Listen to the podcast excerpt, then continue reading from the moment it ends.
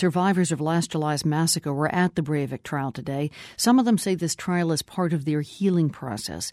The world's Laura Lynch prepared this report, which begins with some of what those in the courtroom heard today. 19. Lena Maria. She was in the big hall of the cafe and was shot at least three times with a pistol. 20. Elizabeth. She was in the big hall of the cafe and was shot three times with a pistol and a rifle. 21. The names of the people who died, the details of how they died, filled the courtroom with reminders that while Breivik is the center of attention, no one has forgotten those he killed. And then there are the survivors who cannot forget. Tore Bekkedal was in court today only because he hid in a toilet as Breivik carried out his massacre on Utoya Island. Bekkedal wanted to be there for the trial, but equally, he wants to be done with it. I was um, on sick leave for about six months. I'm, you know, getting my life back in order. I want to, to the greatest extent possible, continue my life, really. I'm very much looking forward to this trial being over so I can get back to my life, really. Another survivor, Jorid Nordmelan, remembers taking refuge inside a building on the island that day and watching bullets come flying through the walls.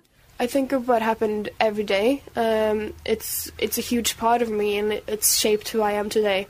Uh, but I don't of, always think of it as a, as a bad thing. Uh, it has strengthened me in a way, and uh, I know now that I care more about my family or friends, or um, I started appreciating the small things in life. Nordmelan's self professed strength seems coupled with a determination that this trial will deliver the justice she says Breivik and his victims both deserve.